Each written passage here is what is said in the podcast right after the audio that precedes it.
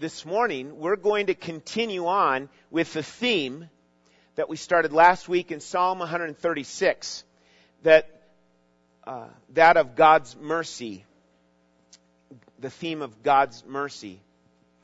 And joining up with the theme of the Messiah's appearing, thus the Advent uh, wreath, the reading of Scripture was was just great with that connection there. And in our minds, this whole idea builds up to help us celebrate Christmas time in, uh, in the way that God intended it to be celebrated. The coming of the Messiah. Right?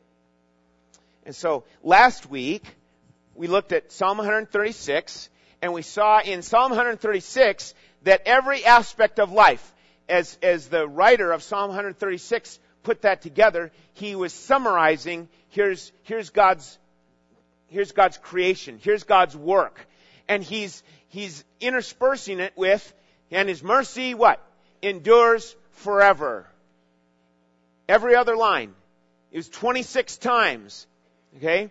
And so we need to get that in our thinking that in our lives, as we look back on our life or look ahead to our life, everything about it ought to be about his mercy endures forever. All too often, it's about, you know, what you or I can, can accomplish and what you or I have, have done. Well, those are, that's good. That can be confidence building in life, but the scriptures pointed out to us that it's about His mercy. Okay? His mercy in your life. And the more you think about that and the more you implement that into your life, okay, the better off it's gonna, that we will be. The stronger we will be in times of trial, in times of testing. And we said that last week. You will be tested. You will be, you know, you'll go through difficult times. And so the more we have that grip on, you know what? There's that psalm in my mind. Psalm 136. I go back to that as an example amongst many examples, but I go back to that as an example that it's about His mercy in my life. And His mercy endures forever. Okay? So, I want us to see that this is the same thing regarding what surrounds the Christmas story. What Sarah Hurley did up here with the children in the children's story time was right on. Here's God's, uh, in a sense, here's the preparation, okay? And, uh, you know, here's, here's what took place. And, you know, the nice thing about it is God doesn't stress over that. you know, we might stress over preparations and things like that, but God doesn't stress one iota. Okay, God's sovereign, God's in control, and what came about was here's God's plan. Here's God's plan. And the buildup of the Christmas story, as we start setting our sights to that uh, time of celebration, if you will, it has this, this theme running through it that we talked about last week in Psalm 136. Here's the issue of God's mercy popping up on the screen, popping up on the on our timeline, if you will. Okay? And the background of this particular story that we're going to be looking at this morning is found that it's uh, the story of Zacharias and his song of thanksgiving to God for what will take place, you know, for John, uh, for Zacharias and Elizabeth in bearing. Here's the here's John the Baptist being born. So that's what we want to look at here this morning. If you would take your Bible and turn to Luke chapter 1, Luke chapter 1, and we want to take a quick look at this uh, as a backdrop, what the backdrop of it is. Zacharias, uh, Zechariah and Elizabeth, okay, they were uh, really past the the age of childbearing. And uh, as Zacharias was doing his priestly duty, he had the angel speak to him saying, Here's what's going to happen. And, you know, it's interesting, you know, how, how this came down that he questioned the angel. He, and, and thus, he was, he was put silent for the next, you know, nine months or so. And, uh, if you compare the story with, with the angel talking to Mary, it's like Mary got away with questioning God, uh, questioning the angel's message. What, what gives here? Right? Now, there's a difference there. You know, Mary had a right to ask that, I guess, because how in the world is she going to bear a, a, a child when she's not had relations with a man? Thus, the, what is it? The virgin birth. It's a miracle. Okay? So, here's, here's uh, Zacharias questioning the angel, and he, he gets the shut mouth syndrome. He can't talk. He walks out, and he's like, something's happened here, and the people recognized it.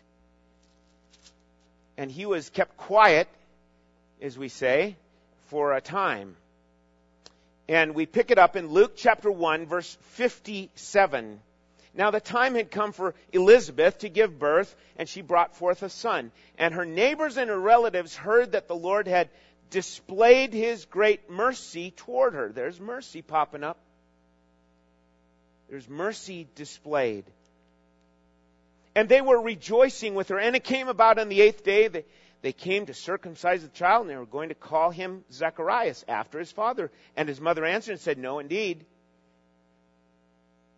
but he shall be called John.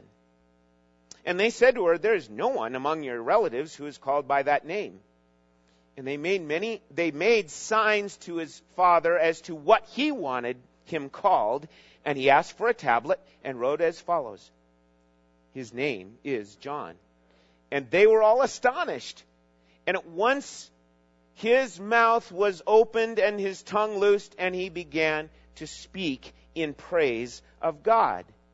Now, we're going to pick it up, jump to the song of Zacharias. And the song of Zacharias has three verses, if you will, three points that we want to look at. But notice he starts, the first thing that's coming out of his mouth is praise to God. All right? And then verse 65, and fear came on all those living around them, and all these matters were being talked about in all the hill country of Judea. And all who heard them kept them in mind, saying, What then will this child turn out to be? For the hand of the Lord was certainly with him. And here's where we pick up with the song of Zacharias. And, uh, you know, he was unable to speak because of what? Because of doubting. Okay? And this is actually what happened. Here's a real physical result for his doubting. And listen, my friend, it's similar with us. Not that I'm gonna, if I doubt, I'm gonna lose the ability to speak. Uh, if, if God so chose that, uh, that could be the case, just like with Zacharias. But there's an interesting little uh, connection, if you will. With you and I, it can be a similar result with lack of confidence lack of spiritual ability. Why? Because doubt causes us to fall, to stumble. God wants you and I to walk in faith, in confidence. So there's a little, uh, a little important lesson about Zechariah's doubting. But here in verse 64, God allows him to speak, and he began by speaking in praise to God. So the first verse, if you will, of his song is in verses 68 through 75, and it's praise. It's about praise to the covenant keeping God. Praise to the covenant keeping God. And you think, well, what's the big deal with that? Why that kind of a big name there? Listen, Sarah even mentioned it here in the children's story time.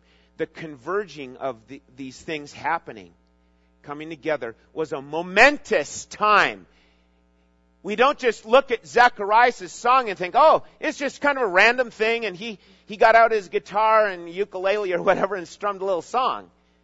No, there is thinking behind it. There is thinking behind this.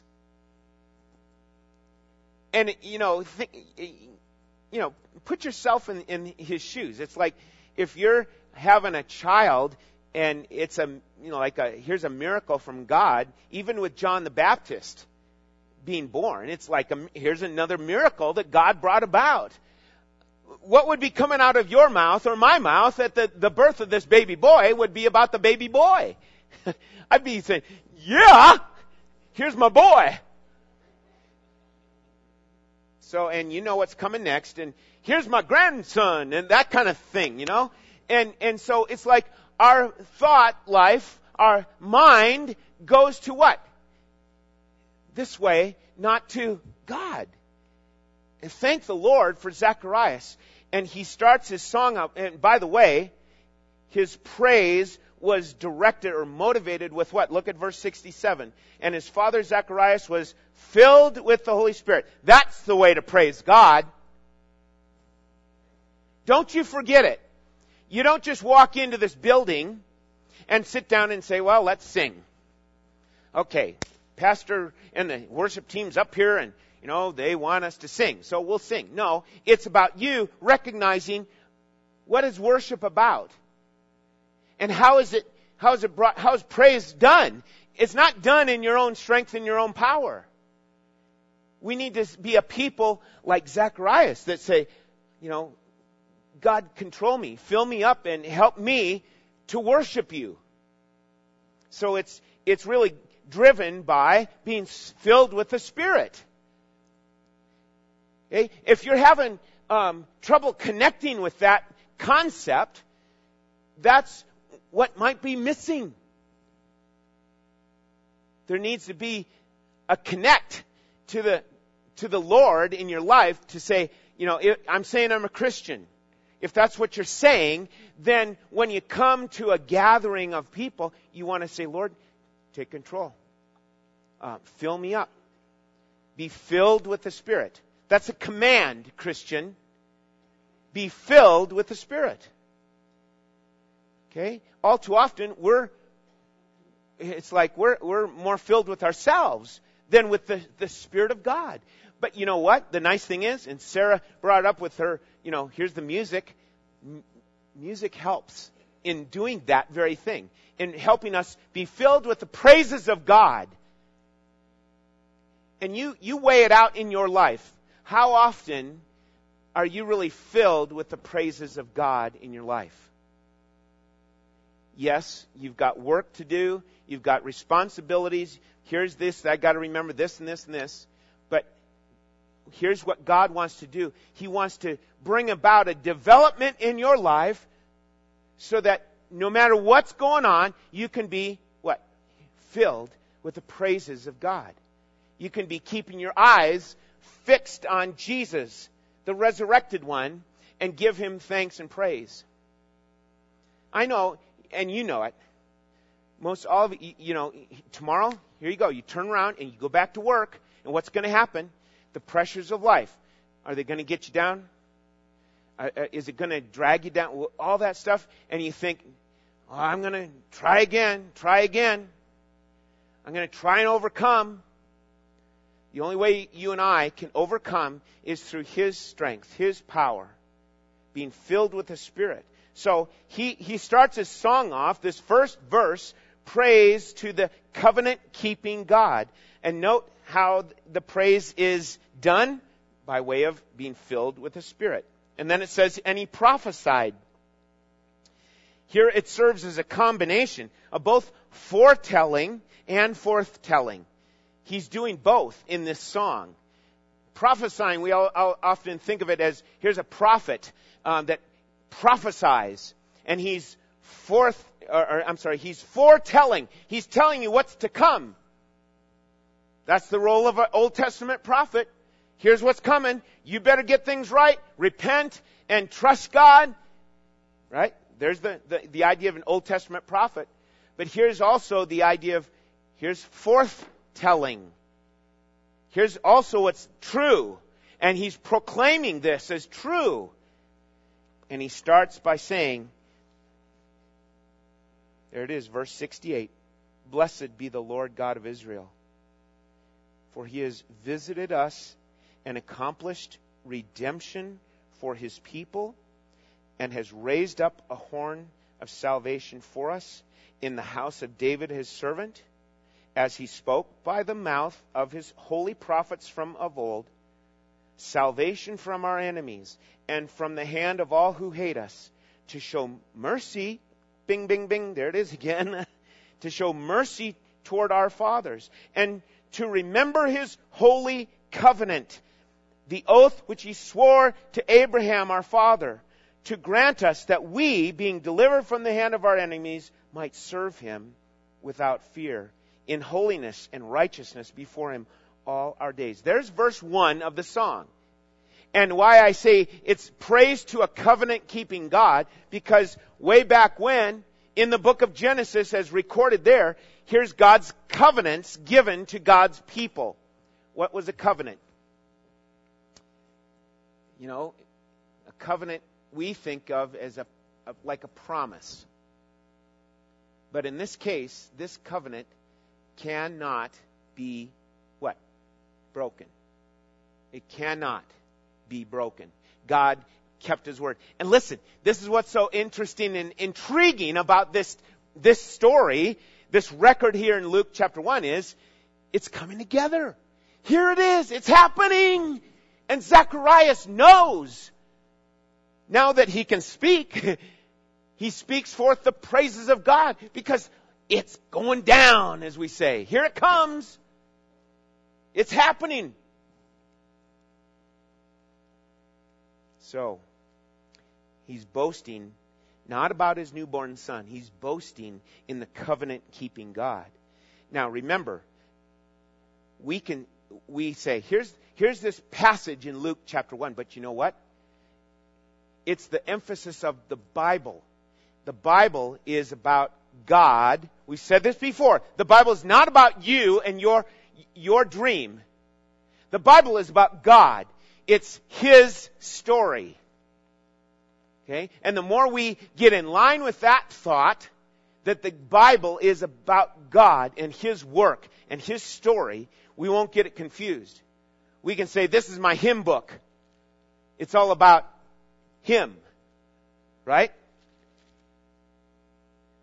So, thus, the, the, response of praise is for God, that He's the one keeping His word. Verse 68, look at it, that He has visited us. Not in the sense of how maybe we visit. We visit in, in, in a good way, but in, in another way. And this is where I bring Dale back into the picture as an illustration. You know, or anyone, not just Dale, but anyone in the hospital that's helpless.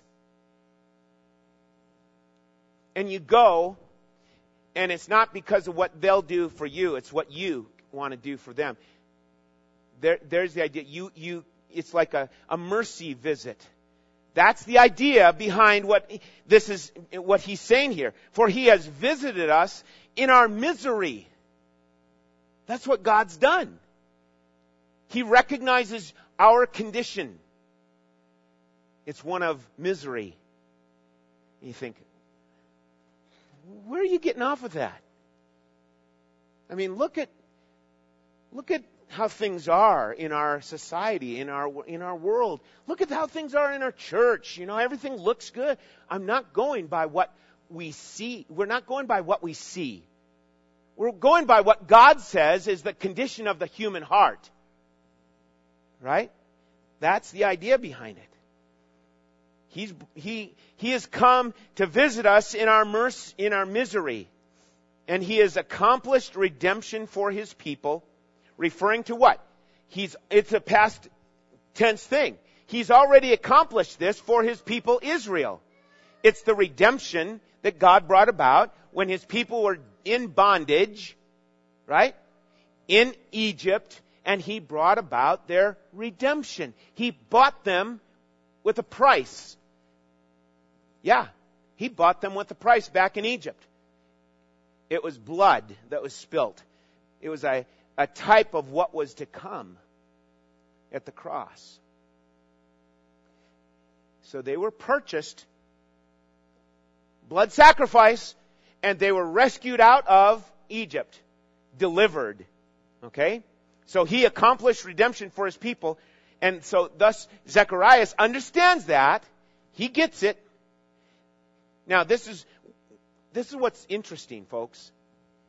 Redemption was only for those who were in what? In slavery. So if you today, here's, I'm, I'm doing a quantum leap. If you today are in here and you're thinking, hey, I'm fine, things are good with me and God, then that means that you, you know, maybe there's that tendency for you to have figured that I'm good with how I am, and I've figured out, you know, me and God are okay. That there ought to be a warning sign going off saying, alert, alert, alert, wrong, wrong. Because there's only one way that a man or a woman or a boy or a girl can be made right with the holy, righteous God of the universe. And that's through blood sacrifice. And in this case, a perfect blood sacrifice, Jesus Christ. He was the blood sacrifice at Calvary. He paid the price so that you might be redeemed, bought out of the slave market, bought out of bondage, and set free. Okay? He accomplished it. So, that idea, um, and even if you're saying, hey, I'm a believer and I get this, you still need the mentality of a slave. Now, Romans chapter 6, right? Romans chapter 6 says, you're still a slave. Now you're a slave to, to God. You were once a slave to unrighteousness. Now you're a slave to righteousness. So we always need to keep this mentality in our minds so that we can, listen, so that we can appreciate mercy even more. See, here's the thing. A, a concern of any, anyone that is, you know, wanting to learn to love God, the concern ought to be that we just act like mercy is just another word. It's just another thing. And yeah, what's the big deal? That ought to be a concern. We let mercy just get thrown in the junk pile. Until we start getting the garbage out of our sights, the garbage of the world, and we focus in on the Word of God and what it says about mercy. You know, finding Dale in a helpless condition. There's nothing that could be done except by the doctors. Okay? And there's the connection. There's the connection. We understand there's nothing that can be done for your spiritual status by anyone but by the physician. The great physician, Jesus.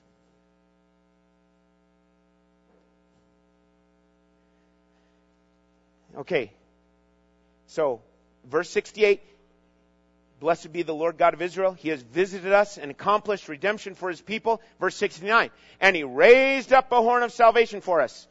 Okay, so we're talking about Zacharias' song, right? So what kind of instrument was this? Uh, it's not a musical instrument. it's not a musical instrument he's talking about here. The horn of salvation. God raised up the horn of salvation, meaning it's about strength. Here's the strength. Here's where the power is. It's in God's deliverance. It's in God's way. Alright? He raised up a horn of salvation. Again, this is a notable Old Testament reference. It's mentioned other times in the Old Testament especially.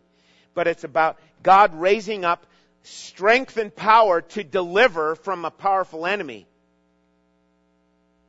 in this case, he's talking about Israel. Here's Israel's deliverance. But it carries over. here's the new covenant idea in the New Testament. In the New Testament, we see it's a much greater enemy than Egypt.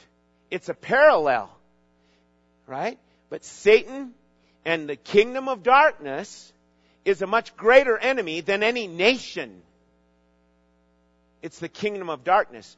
And again, you can be the nicest person in the world, but you can still be under the reign of the kingdom of darkness in your life.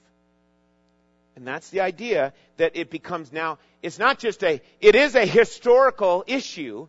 It's historical in the fact that here's what God promised with His covenant, and here's what God delivered, the Exodus, here's God's work unfolding.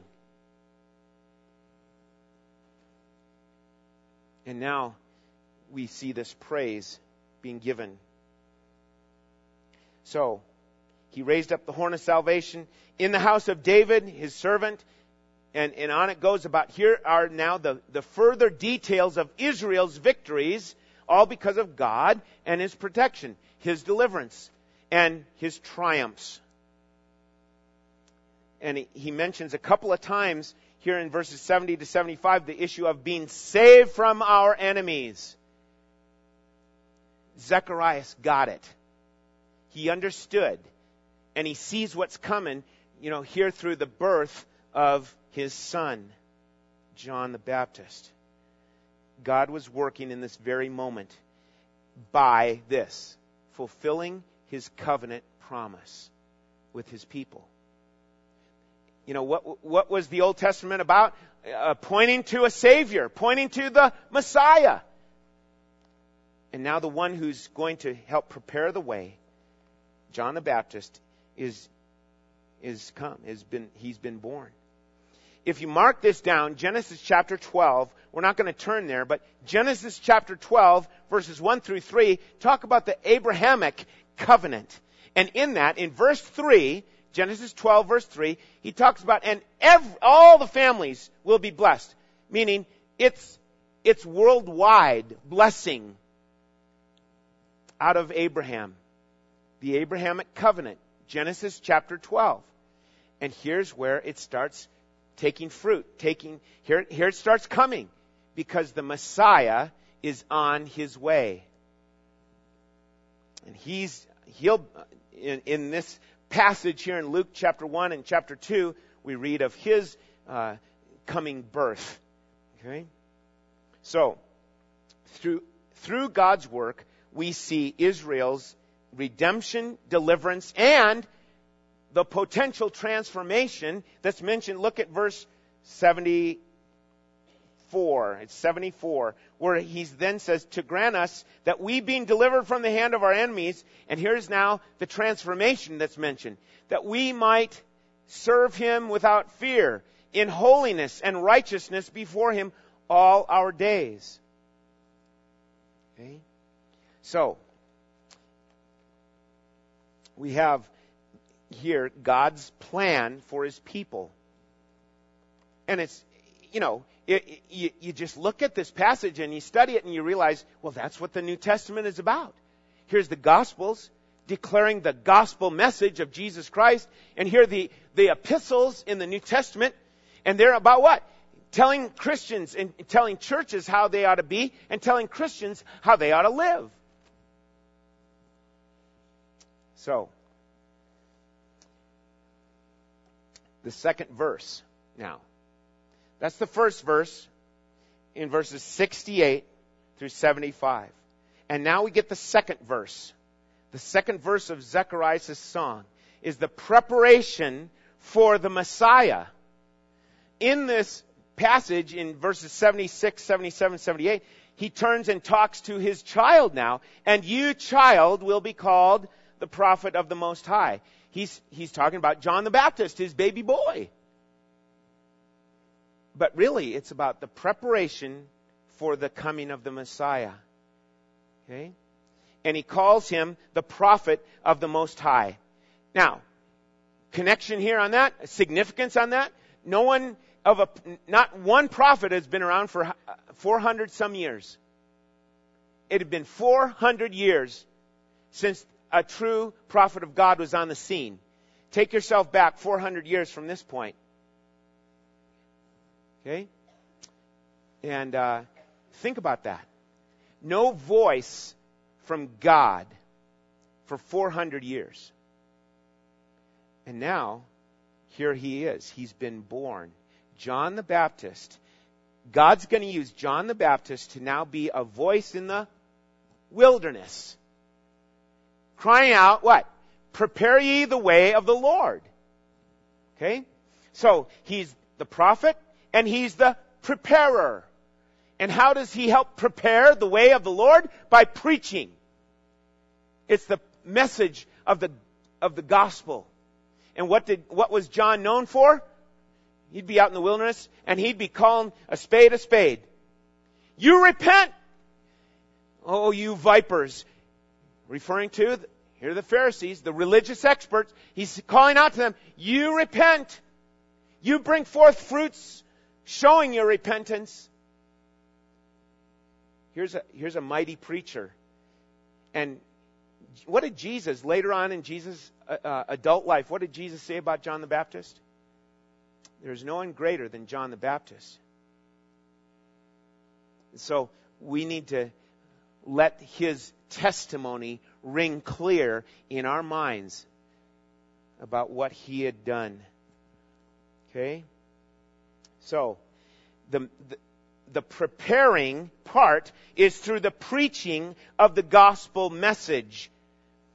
Okay? And look at verse 77. He says, to give his people, this talking about John the Baptist, to give his people the knowledge of salvation by what? Pardon. A, a, a divine pardon. Forgiveness of sins. Let me ask this. Do you have and do you hold a divine pardon right now? Do you, do you know of that divine pardon? There's a difference, folks. You can know about a divine pardon. You can know about a divine pardon. But do you know divine pardon? That's critical. You can know a lot of things, and you can do a lot of things. Jesus said, you know, those came to me and saying, Oh Lord, Lord, we, we prophesied in your name, we did this in your name. And Jesus says, I never knew you. Depart from me. See how critical it is that you, you, wherever you are in your life, you're here in this room right now, wherever you are, it's critical, absolutely critical that you know the difference between knowing about divine pardon and knowing divine pardon. It's knowing Jesus versus knowing about Jesus. Everyone in this room probably knows about Jesus, but the key is do you know him? And so, John the Baptist was brought about for the preparation of the Messiah. And it's like this is a high point, a climax in the song. When he says, and you child will be called the prophet of the Most High. You'll go before, on before the Lord to prepare his ways, to give his people the knowledge of salvation by the forgiveness of their sins because of, get that? Based upon, here's the foundation for it all, based upon what? Our key theme? is tender mercy. His tender mercy. And God knew. God knew here you were. Listen to me. God knew where you were. You were helpless. Yeah? You were helpless. You could not get up on your own and do anything to please God. That's got to get through to us. That's an absolute truth.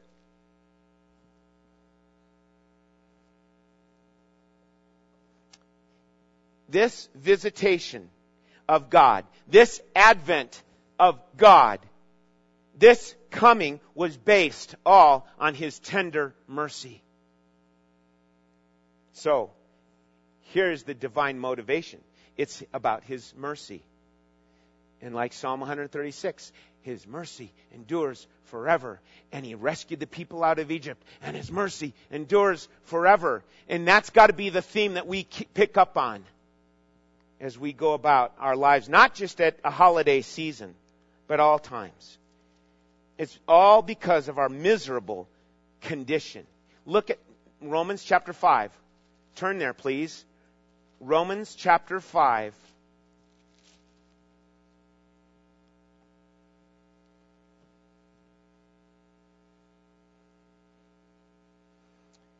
Now, uh, you, you've heard me say this, ish, this uh, phrase, our miserable condition.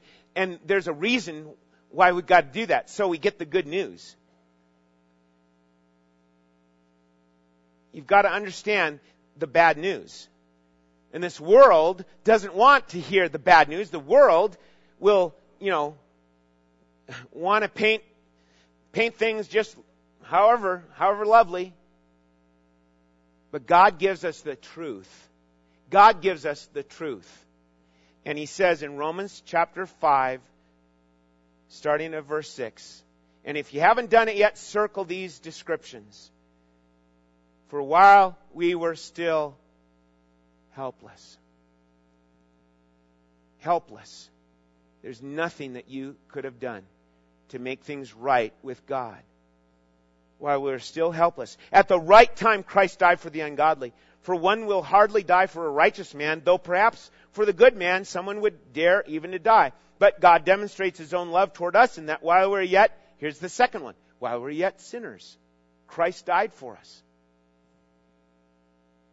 Much more then, verse 9, having been justified by his blood, there's that blood sacrifice payment, we've been justified by his blood, we shall be saved from the wrath of God.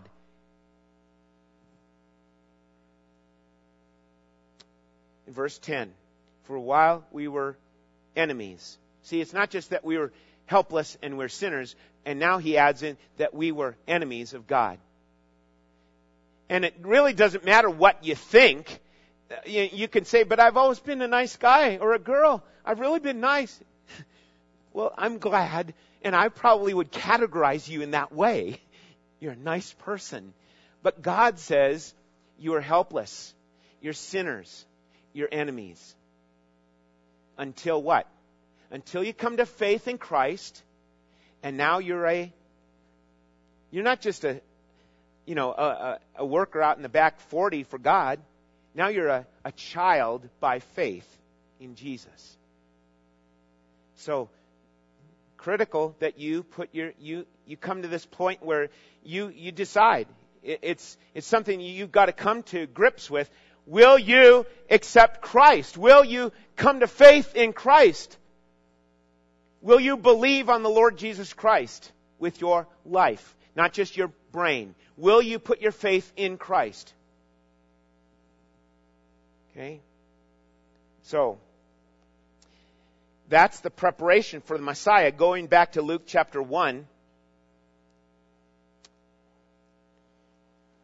And now we pick up with the final point, and that is the third verse of this song. And it's this the purpose of the Messiah. He comes now to the purpose of the Messiah. Not just the preparation. Here's John the Baptist crying in the wilderness and preaching. But now here's the purpose. Verse 78, the last part of verse 78. With which the sunrise from on high shall visit us, to shine upon those who sit in darkness and the shadow of death, to guide our feet into the way of peace. All this coming forth from Zacharias, who understood the Old Testament dealings, understood what God was doing in bringing about, here's his covenant keeping ways. And now here's this prep, the, the preparation for the Messiah, and now the, here's the purpose of the Messiah the sunrise, or the day spring, or that New International says the, the rising sun. You know, we, we love it here in Nevada. You, you know, you can see it coming. Here comes the sun. And it's, it's coming up on the, on, you know, typically the clear day, yeah. and, uh, it's important that we understand what Zacharias is getting at here. Again, referring to an Old Testament reference. And it's about Christ, the Messiah, being paralleled with the day spring, the springing up of light, the, the rising of the sun. And yeah, this is another issue, folks, that we, we just take it for granted. But God's Word is pointing us to this consistent, uh, true issue in life. Was there ever a day you woke up and said, gee, where'd the sun go? I mean, it's so, it's really so simple. But yet we're not getting the connection. We don't get the connection made. But here comes the Messiah, the hope of the world. And the scripture is saying, there it is, verse 78. Because of the tender mercy of our God, with which the sunrise from on high shall visit us. Okay? So, sunrise or the dawning, uh, the springing of the day is produced and only can be produced by the, the sun's coming up. Or if you want to be technical, the earth revolving around the sun, okay? Jot down Malachi chapter 4 verse 2. Malachi 4 verse 2, the Sun of Righteousness, S-U-N, is what he refers to there. But what are, you know, quickly, what are the, some of these parallels of the, the sun out in the sky and the Son of God? It's consistency. It's centeredness. Think about it. It's vastness. It's burning. The idea of holiness, it's, and it's burning. The beauty and the glory of it. What is it? What is this sun, the, the physical sun, for our for you that are in agriculture. You know, come on. Think of this. Here's a source of light, the source of life. And that's what Zechariah's song is culminating with. It's about Jesus. It's about the dawning of the new day, meaning Christmas meaning God has come. And it's filled with mercy. It's filled with mercy. And so, we need to, you know, allow this uh, truth to be magnified more and more in our minds. Next week, we want to uh, look even more specifically at mercy. We're going to stay with it here uh, for next Sunday also. And asking, asking yourself, again, is mercy evident in my life? Do I know God's mercy and is mercy evident in my dealings with people? And to be thankful for, here is Zacharias Lots of other people doubted, like Zacharias. Aren't you glad that you weren't zipped up when you doubted? And the point there again is let's grow in faith. Faith or confidence, our hope, it's in Christ Jesus, the one that we celebrate here, especially not just on December 25, which, you know, who knows exactly when the birth was. I know uh, historically it's like, well, that that was what one of the guys got to do is say, "There's Christmas. That's when he was born." well, as we as we close our time this morning, you know, think about this state of misery that someone maybe you've seen someone in a in a miserable way, physically speaking. Connect that to the fact that that's what we are apart from Christ. We are in a miserable condition. But because of His mercy and the day of visitation, when He was born, when Jesus was born, He had mercy. By the way, you know what? Nowadays, you can go uh, see the site of where Jesus was born in Bethlehem. But you know what you have to do? You have to crouch down. As they say in the olden days, the reason why it was for the the wonderful authorities and high high ranking officials had to get off of their high horse and get down and crouch in and, and crawl through this little opening to see this uh, supposed traditional place of Christ's birth. That's the idea that we humble ourselves. We ask for His mercy in our lives. Father, we thank you again for your word. We thank you for the, the emphasis that we see in your word of your tender mercy towards us in Christ Jesus. Lord, I pray that each one of us would know this mercy in our hearts, not just know about it.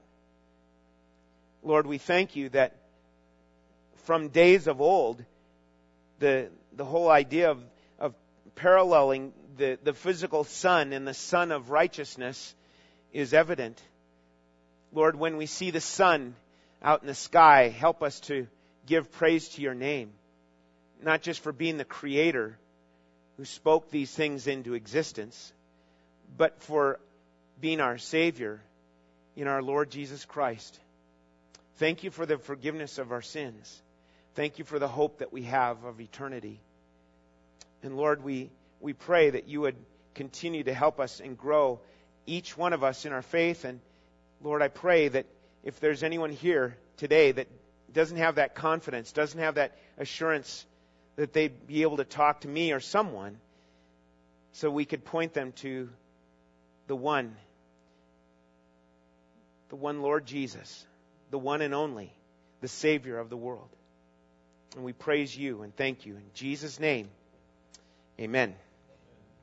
Amen. God bless you and have a great rest of the day.